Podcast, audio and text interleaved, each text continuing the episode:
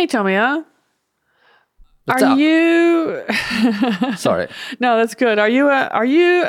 Do you consider yourself to be a freelancer or an independent contractor? インデペンデントコントラクターインデペンデントだから、まあ、日本語で自立してる個人事業主 Yeah. 個人事業主かフリーランサーかどっちかってこと Right. まあ僕は、なんだろう、個人事業主っていうかな。Why?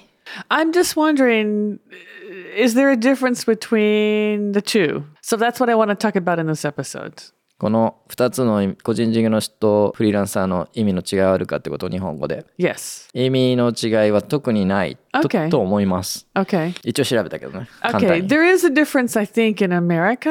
And so I thought this was kind of interesting. Okay, today we are talking about freelancers vs independent contractor. What's the differences? Let's jump right in. Hey guys, Crosstalk FM is an English and Japanese bilingual freestyle podcast. In this podcast, we explore some cross cultural themes and trends that we find interesting. And sometimes we also talk about language. Hey guys, thanks for joining us today. I'm Andrea. Hi, I'm Tomia. So I wanted to talk about this topic today because actually recently in America, in the state of California, uh, one of the laws changed the way that freelancers and independent contractors can work, and it's affected a lot of people. So then I started thinking about the situation with us, like, because we we're not in California, obviously we're in Japan, but it's just an interesting difference. So I wanted to kind of go over the differences and like what the law in California actually entails.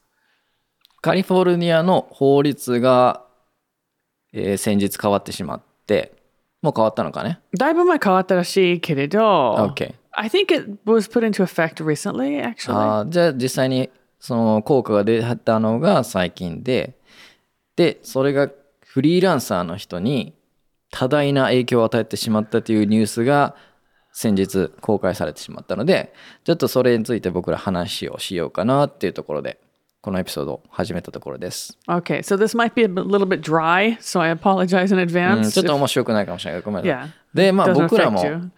実際フリーランサー、まあ、個人事業主っていう形で日本でね住んで、まあ、この法律はあの無縁ではあるんだけどでもまあまあなんかまあ自分らの働き方っていうねちょっと考えるかなそうそう And I think actually a lot of our listeners might be freelancers too, because the few people that we've had contact with, like some people contact us, like I know some people are crafts people, like they make their own art or they make, you know, like accessories. There's one person who makes gorgeous accessories.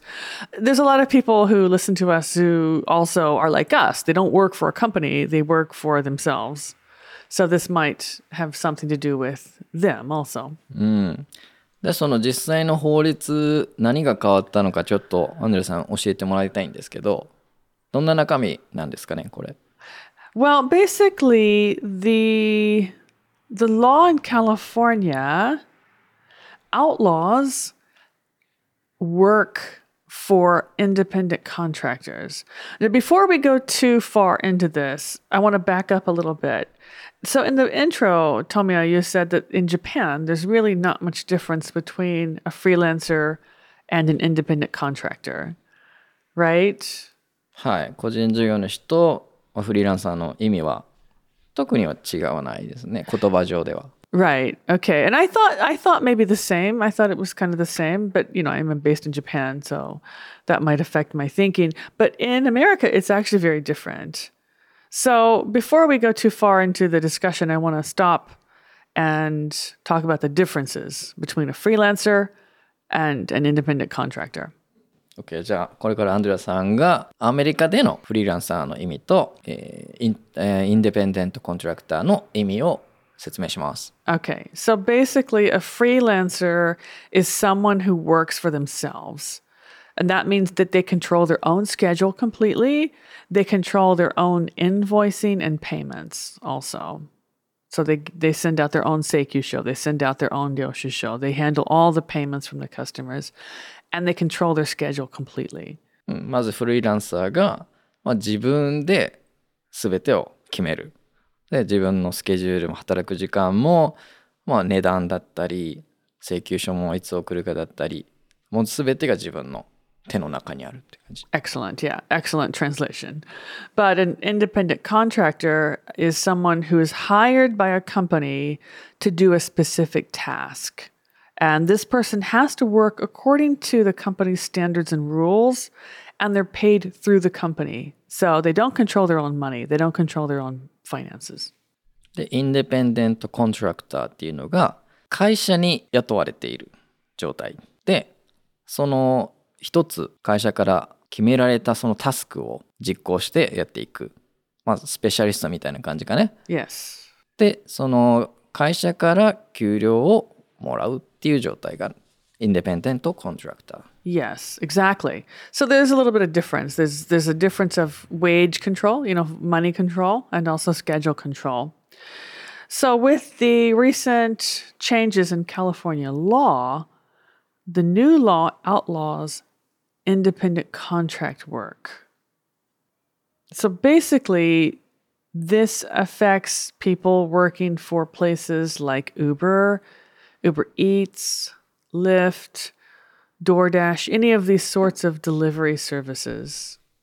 その最近の法律の変わったところっていうのは個人事業主に対する法律が変わったってことで特に Uber と Lyft っていうまあこれもタクシそうですね。サービス。Uber みたいなやつ。ー、うん、Uber みたいなやつで、えーあと DoorDash フードデリバリーサービスの人も影響を受ける受けているって状状態です。Right. だけじゃないけれど、まあそういうようなemployee たちね。うん、そうね worker。たちね。もう自分でその個別に契約を会社としているってことね。 Yes. So basically, this law was enacted to, I think, protect these workers. So it's trying to make sure that these workers have minimum wage, like a minimum wage level, that they have enough rest time and that they have health insurance. で本来の目的としてはこのインデペンデントコントラクターたちを守る法律だったんだけどでそのこの独立して契約している人は立場が弱いから、もう休憩時間もなく働かせたりとか、ね、最低給料も守らずに働かせてる会社があったからそれを守る法律だったはずなのにそれがこの人たちが結局働けなくなるっていう。ですよね。Yeah, so that's that's kind of uh, I didn't want to go there yet, but basically, Ah, should I? the- no, that's fine. The law the law is requiring these companies like Uber, Uber Eats, DoorDash, all of these app based companies. All of these companies are app based. The law requires these app based companies to reclassify or to redesignate independent contract workers as regular employees. でこの法律が本当に変えようとしたってことところはまあ本来ならこのインデペンデントコントラクターの人たちを非正規のスタッフから正規のスタッフに変えるまあそれなりの正規のスタッフ並みの給料だったり休みだったりを上げるための法律だったんですね。Right. And so we mentioned that it affects like app based companies like Uber, Uber Eats, DoorDash, Lyft, but it also affects uh, other people like attorneys, salespeople, accountants, hairdressers, doctors, although there are some exemptions, architects, graphic designers, and tutors. So these sorts of people are also affected by this change. でまあそのアプリベースで仕事をしている、まあ、ギグワークって言われてる人以外にも法律家の人とかセールスパーソンとか会計士とかドクターとかヘアドレッサーあと建築家だったりグラフィックデザイナーも影響を受けているってことですね。Yes. So the problem is, as Tomia mentioned a few seconds ago, is that this change in the law is actually backfiring and causing millions of people to lose work. でこの法律が変わってしまったおかげで本来 Yeah, it's supposed to protect them, but it's actually causing them to not be able to work. で、本来、そのギグワーカーとかそういったインデペンデントコントラクターの人たちを守る法律だったのが、なぜか、まあ、バックファイヤーって、その、しっぺ返しというか、自分、その人たちを、がデメリットしかない状態になってしまった。That's right. で、仕事を失うかもしれない。 That's right. And so I wanted to stop and explain the word backfire. This is a good word. It's actually a word used for cars. Do you know, is it the same in Japanese? Backfire? No. Yes, backfire. It is? same. Okay. So basically, it's something like eh, something that happens, it's supposed to have a good effect, but it ends up having the negative effect or the reverse effect, right? So this law is a perfect example of backfiring.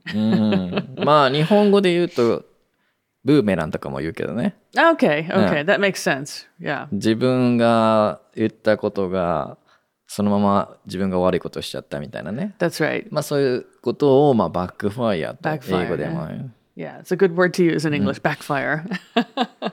Sounds cool. sounds cool cooler than boomerang Ah, both are good. Both are good.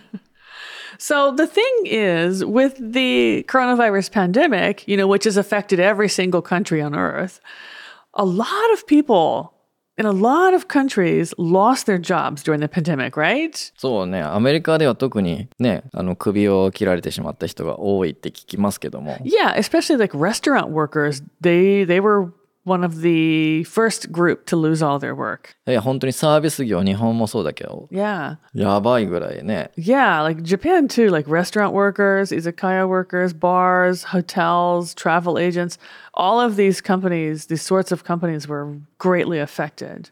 These are the kind of people in America who started doing gig work. They started, you know, instead of working in the restaurant, they would go and deliver food for Uber Eats or DoorDash or Food Panda. うん、アメリカでもそういったレストランで働いてた、まあ、正規の正規で働いてた人ももうウーバーイーツをやらやらなきゃいけなかったり、まあ、ドライバーになったりとかあんまギグワークをしなきゃいけないその場その日限りの仕仕事をしなきゃいけないくなってしまった Right. So they've already lost their job once. And then now with this new law, some people are losing their livelihood again. うん、でまた仕事をまた失うんかいこの法律のせいでっていうことですね Right. ってい So- うニュース yeah. が出てるっていうこと、 Yeah. So again, it's not in every state. It's just in California at this point. But um, I thought the word livelihood might be good to stop and explain too.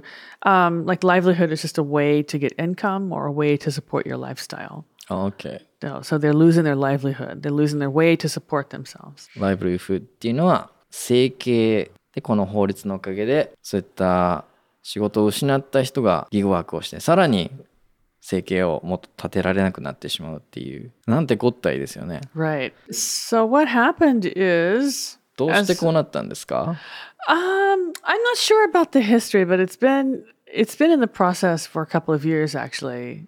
I assume a lot of people complained about not having appropriate wages or like for example drivers they weren't getting reimbursed for gasoline. You know, there there are lots of things that companies don't have responsibility for that people think they should. And so probably I'm guessing a lot of people complained. なるほどまあそういった賃金が安いとかその非正規でねそのウーバーイーツとかでやってる人とかもうそのリスクもあるし でも保証は何もないっていうね状況でやってきたから変えてくれって言ってたのが何年も前からあったけど Yeah, it's been going on for a, couple of years actually. 結果まあこういう形になって実現してしまったということですね。Right. But what does this mean? Like as a result, I guess I guess in order to be able to hire gig workers, companies have to pass some criteria. And because Uber and Lyft were not able to pass the criteria, they've stopped offering service in California. Like you can't get an Uber in California anymore. It doesn't exist. あもうなくなったんですかウーバーは Nakunacho in ああもう California. なくなっ Like ちゃ it's う gone. like they can't operate. They can't operate. So apparently, if they hire someone in California and they're found to be operating against this law. They have a huge fine. It's absolutely huge. It's like ten thousand dollars, between five thousand and one hundred fifty thousand dollars per person. おお一人一人頭何千ドルも罰金払わなきゃいけない。だから一人一人に対してね、それぐらい。それ So if 何 they hire 10 people, it's that plus times 10. まあそんだけのリスクは そういったウーバーも犯せないってことですね。 Right. だからもうやってないと。 Right. So they just can't take the chance and they just stopped operations in California. Also, a lot of online tutoring services like VIP Kids. It's a kids a Kaiwa company that's based in California. No, it's not based. I don't know where it's based actually, but but anyway, it's an American company. Cambly is an American company also. It's an online tutoring company. They cannot hire tutors from California now. うん。カリフォルニア出身の、まあカリフォルニア在住のそのチューター、まあ教師を雇うことはもうできないですね。その英会話オンラインサービスのキャンブリーもね。 Right. And so actually we mentioned in a very old episode that I actually tutor on Cambly, which is how I found out about this law. Um, a lot of the tutors who are based in California like suddenly have no work. まあカリフォルニアだ一番人口が多い。まあ結構大きいね。2番目かまあわかんないけど、結構大きい。大きな。大きな町なのに、うんそういったもう働く、ね、一つの働けるスタイルがなくなってしまったってことよね。That's right. これはまあ、えらいこっちゃなんですよ。That's right. で、まあ最初のエピソード、エピソードの初めに言ったように、僕らには直接関係なくて、アメリアンドレアさんも.別にカリフォルニア出身なわけじゃないから、Right. So I'm not from California, but for example, even if I lived in Japan and I were from California, I would be able to I would not be able to work because I have an address in California. So I would be I would be illegally working. そう日本に住んでる外国人でも、カリフォルニアにそのレジデンスのね、登録してたら、もう日本で、それねうんそれはもうアウトっていう。だから逃げれないっていう。だからまあ、関係、全く関係なくはないよね、アンドレアさんというか、外国今は。関係ないけれど、私は関係ないけど関係ある人はいるでね、しょう。ないるよね、周りに。Yeah, and the other thing is, it's right now it's only California, but there is talk of this law expanding into other states, specifically New York, which is another state where a lot of people do dig, gig work because New York was greatly affected by the pandemic. うん。だから Also, like New Jersey, another big state, and Illinois state, which has Chicago, which is another huge city. じゃあ軒並みそういった大きな州がもうこうやった方こういった方向に 行くかもしれないってことが Yeah, they're like they're, it's already in discussion. They're already Ah, trying to mo. enact this law. It will probably happen soon. もういそう変わっちゃうかもしれないってことね、 Right. もうそういった見方が公算が高いっていうことです Right. So for right now, it doesn't affect us. But for example, if this law extends into other states and it becomes a very uh, commonly accepted law, I think that like the big companies like Uber and Uber Eats will probably go out of business. なるほどねまあこれがもしそのままスプレッド、まあ、広がってきてもうアメリカ中に広がっていってしまったらもうこういったケンブリーとかウーバーとかも Yeah. うサービス自体がもう成り立たなくなってしまうかもっていうことですね。 Mm. Cambly, Cambly probably has enough tutors in other places in the world that are not based in the USA that they could probably survive. But I'm not sure about like Uber and Uber Eats, DoorDash. These sorts of like niche companies might might go out of business. まあ、ニュー、そうね。ウーバーはわかんないよね。ウーバー、日本とかイギリスでは、そういったタクシーの文化が、タクシーのね、会社があるから、ダメっていう、もう法律上できないっていう状態になってるんだけど、That's right. Yeah. うん。でもまあ他の国では、ウーバーとかね、すごい使われているから、まあどう、そういったところでサバイブはできるかもしれないけど、もうアメリカでは、もう潰れるんじゃないかな。潰れるまあでもどうなるか分かんないねっていうところでね今 Yeah. It's a bit of a uh, question, right? でもそれっって本当にまあフリーランスという働き方もだけどそういった、だいぶ変わりますようね。ん、まあビッグテックカンパニーもどうなっていくのかっていうことにもなっていくし Right. So, like a bit, for example, a company apparently under this law, a company can hire a gig worker, not a gig worker, but they can hire a freelancer or an independent contractor if the worker doesn't work for the main theme of the business. So, for example, if there's a big IT company, they would not be able to hire IT specialists or like programming specialists or system engineers. They could hire like cleaning people or they could hire like secretaries, but not anything to do with the main theme of their business. えじゃあこのウーバーが本当のその雇おうとしたら、雇おうとしたら、 誰も雇えないってこと Right, because driving like Uber is the like a taxi company basically, right? They have to hire drivers.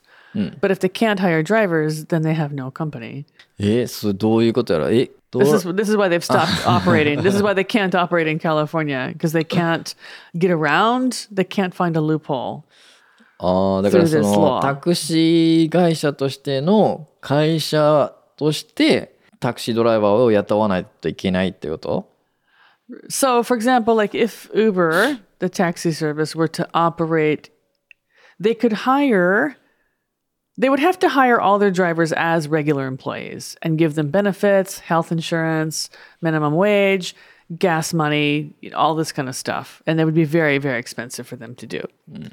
But they could hire as gig workers or freelancers, they could hire like cleaning ladies or secretaries or because that's not the main part of the business. The main part is like taxi service, but they can't hire drivers as gig workers. そういうことないしあの But that's the whole point of their business. That's the whole concept is hiring drivers as gig workers. それまあ安く雇雇うというかね Right. その場限りで雇って Yeah. そのインシュランスとかも特に払わず Yeah. ねっていうので利益を上げてるっていうのがこのウーバー No concept. ね、コンセプトだから、それはまあ、ビジネス的にはすごく頭いいけど、Yeah. ただ、働く人からしてみれば、うん、まあもちろんそれでハッピーな人もいるだろうけど、でも、ね、ウーバーの、まあ損する人もいるよねウーバーの会社として、だからウーバーの中で働いてるプログラマーとかはすごい給料高いけど、ウーバーのドライバーはめちゃくちゃ安いっていうことだよね。うん Mm. even they got a tons of money. That's It's right. still cheaper than a programmer in Right. Uber company. That's right. Right. Yeah. So like it's a very it's a very iffy まあだから、Situation. そうね。ただ、そう。まあそれ、この給与で十分嬉しいんだ、この、この働き方が好きでやってるんだっていう人もいるだろうし、うん、だろうね。趣味とか趣味とか、まあ、時間潰しでやってる人いるんじゃないうん。メインの仕事があってみたいな形で。?Right, だ、だから、これがバックファイアって言われてることだよね。right. うん、その自由な働き方をが自由できなくなるね。自由にできなくなる その会社に雇われなきゃいけないっていうね、yes, yes. So that's the う problem, ん right? 会社に雇われ.ないとドライバーとしてウーバーでは働けない That's right. ギグワーカーとして働くんだったらまあクリーニングする人とかもう全然関係ないことをしないといけない、That's right. ね、事務事務作業とかわかんないけどまあそういうことだね例えばね。うん、例えばね。Yeah, exactly. まあなんか日本でもありますよこういう問題ははっきり言って Really? ありますよ一緒ですよ Oh, really? Uh-oh. あの、うん、結局、まあ、どこも問題は同じだと思うけど、さっきも冒頭で説明した、まあ、個人事業主、フリーランサーの違い、ほとんどないですよってあるけど、まあ、僕もフリーランサーとして、まあ、働く中で.知ってきた.のが分かってきたのが、だから結局日本で言うと、まあ、言葉の意味はないけど、あまり違いはないけど、なんだろう、この契約内容で、その働き方が変わったりするから、個人事業主であっても、うん、まあ、請負っていう形でどこかの会社に一時的に働きに行くことはあるだろうし、 Yeah. うん。 まあ、もちろん自由に働くこともあるだろうしっていう形よね。 Yeah.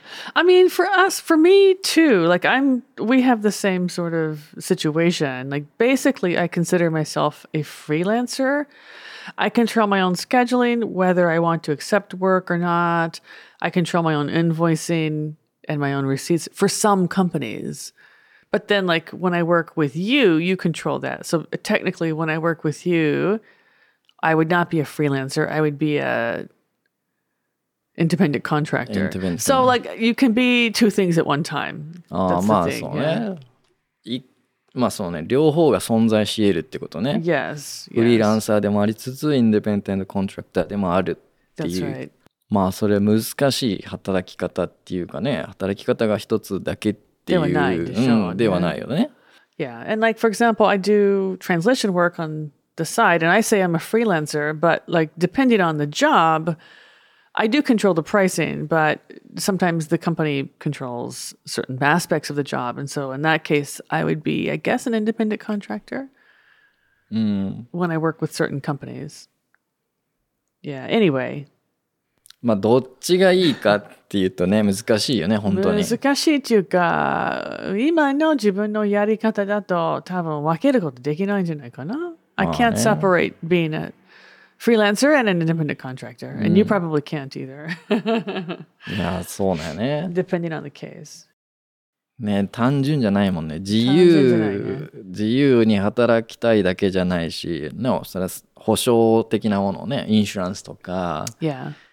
定期的に本当にお金がね稼げるとかいうことも、それはまた大事なことで Yes, there is all that, but then also like people hire you to do a certain thing and you have to do it according to their rules. And sometimes, you know, depending in like I work with a lot of companies that are much larger than me. They're big companies and of course they control the invoicing and of course they control the scheduling. It's not up to me. So, yeah, anyway. I just thought this was an interesting topic because it's a huge um, issue right now in America and especially with like online tutors, any kind of gig workers, this sort of thing. And so I just thought if this sort of law is ever enacted in Japan, it would have a huge, huge, huge impact on the way we work personally, but also I think on a lot of listeners as well. うん日本にもこの法律 みたいなルールがね来たらもう僕らにもかなり直接的な影響が出るから、どんなになっていくんでしょうっていうことなんですけども、Yeah. まあこれはね考えたくもないっていう人がたくさんいると思うんだけど Yeah, me too. me too, actually. いや生活の保障をするためにあのあなたは会社に属さなきゃいけないよ会社に入らなきゃいけないよっていうことよね。right? Exactly. うん、But I mean, what do you think? Would you want to do that as a like how you how you are? でもまああ理由があってフリーランサーとかそういったでしょ？ある程度自由な働き方をでしょ？するしたい人が、まあ多いと思うよ。多いと思うしそうそうしてる人が多いわけじゃん。でも生活の保障はあるから今まで通りの会社会社員生活なってくれ。うんまあもちろんそっちの方がありがたいっていう人ももちろんいると思うし、うん難しいねはっきり言って。難しいけれど I mean, if you've ever worked in a Japanese company full time, it's not bad. Like the, the benefits are very good, but you're expected to to do a lot of overtime and to do a lot of extra things. I don't know, like I I feel like I'm less irritated when I'm working as a freelancer. Oh. It's just very irritating to work in a company here because there's a lot of extra work. There's a lot of meetings that are really way too long. There's a lot of wasted time, a lot of downtime, and I don't really feel very productive. When I work for myself, I know that I'm doing work that I actually like. I like doing the work I do. I like my customers. I only work for people that I actually like. so so they- I'm I'm less irritable. I'm a much more pleasant person. さこうやって自由に仕事してる方が怒ることも少ないしあのね ポジティブにいられるからそう、幸せよ。幸せにいられるからこの仕事をこのスタイルを選んでいるわけであって Yeah. まあ僕 の場合はだから確かにねアンジェラさんが今言ったように無駄なミーティングが多かったり、でしょ？ねうん。うん、意味のない仕事をさせられたりとかまあそれもちろんそういう部分もそれだけじゃないけどそういう部分もあるから僕もこういうフリーランサーのね仕事をなんか自分で見つけてきたわけだけど Yeah. うん。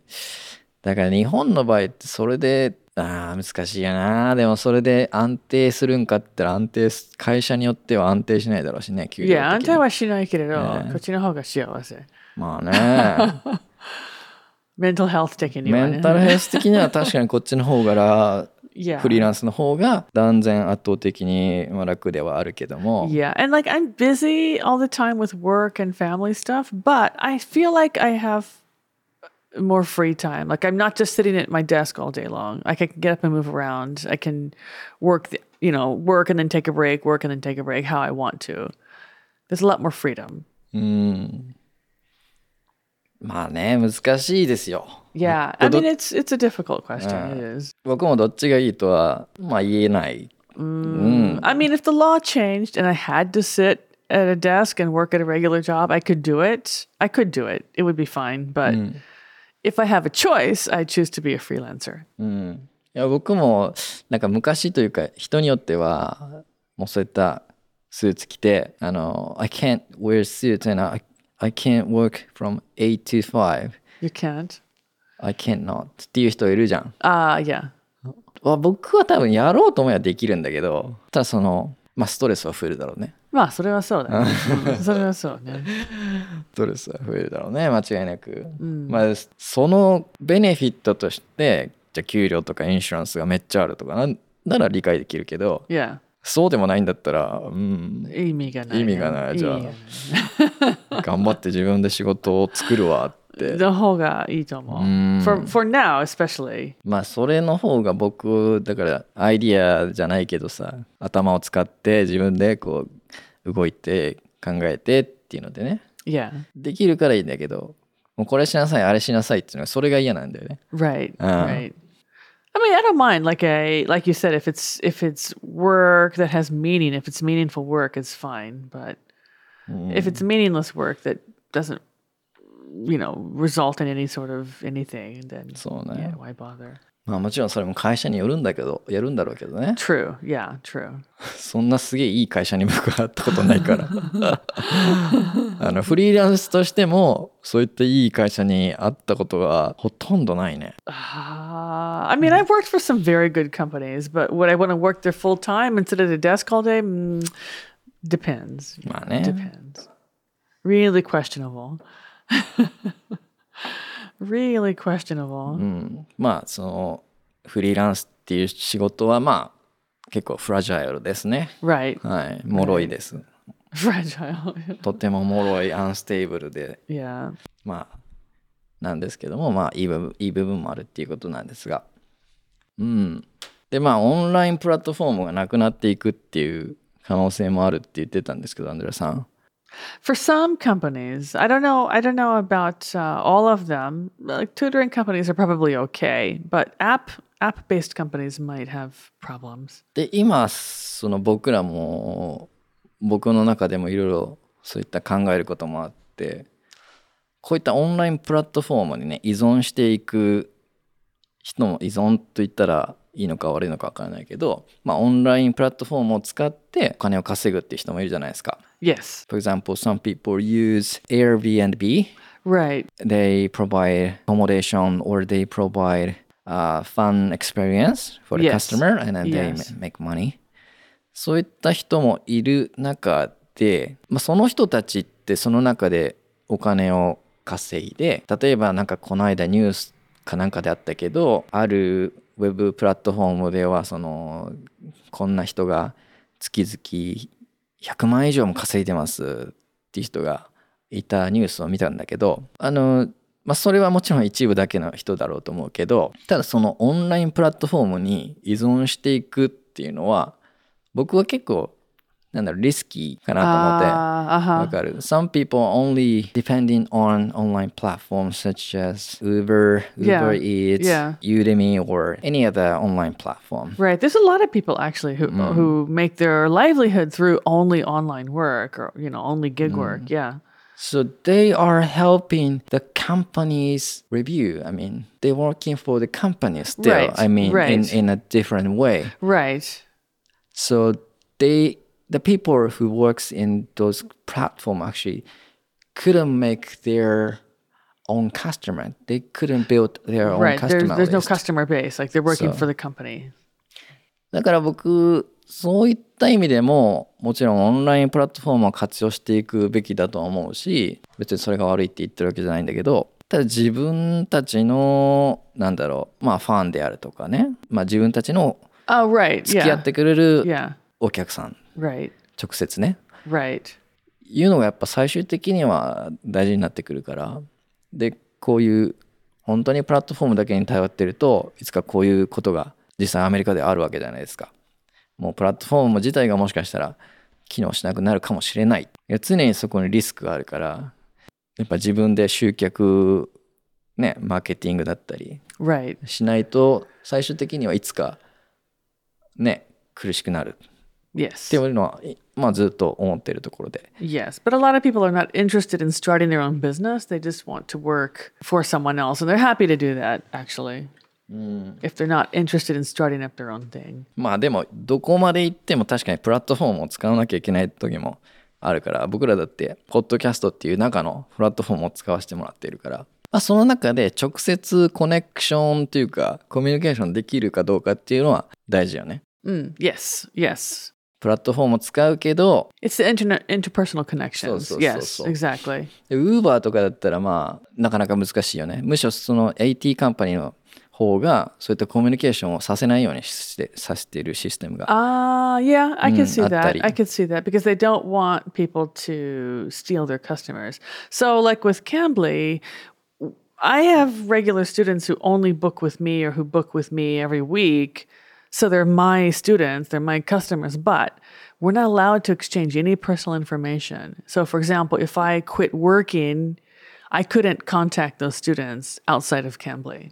So, Cambly has like safeguards and they do check they often check our email not our emails but they check our message boards to make sure that we're not contacting students outside of cambly or giving them our contact information actually so they're very strict about that you can't steal customers away from them they're very very strict そうそれがまあ IT カンパニーの頭のいいところなんですけども、right まあもちろんトラブルがあっても困るよねっていうね right 名目もあるんだけど right やっぱり一番は自分たちのカスタマーは自分たちで持っておきたい yes Ne. yes yes of course that's every company that can't that's understandable まあ僕らとしてはそのインディペンデントコントラクタ yes. ー、まあスラッシュフリーランサー yes の僕らとしてはやっぱり そこを直接どうやってお客さんをお客さんをと話しコミュニケーションしていくかとかだったりよね。Right yeah. OK してくれるプラットフォームとかねはいいと思うんだけどもしかしたらそういうオープンプラットフォームとかがもしかしたらできてくるかもしれないね今後。難しいと思う。ね Show. I don't think so. うん I まあ doubt it. まあわかんないけどうーんわかんないどうでしょうね、どうでしょう。まあ、そういう会社がまあ組織が出てきたらすごい革命ができ起きるかもしれないけど、I mean, if we could do, if we had like open access to students, I would be stealing students from all the platforms. I have some great students, by the way. ね アンジェラさんちょっとグリーだからね I am. I admit it. I'm greedy. ねちょっとグリーディーです I am greedy. I admit. Not gonna lie. Shall we finish? Sure. いきなりだな、まあいいか。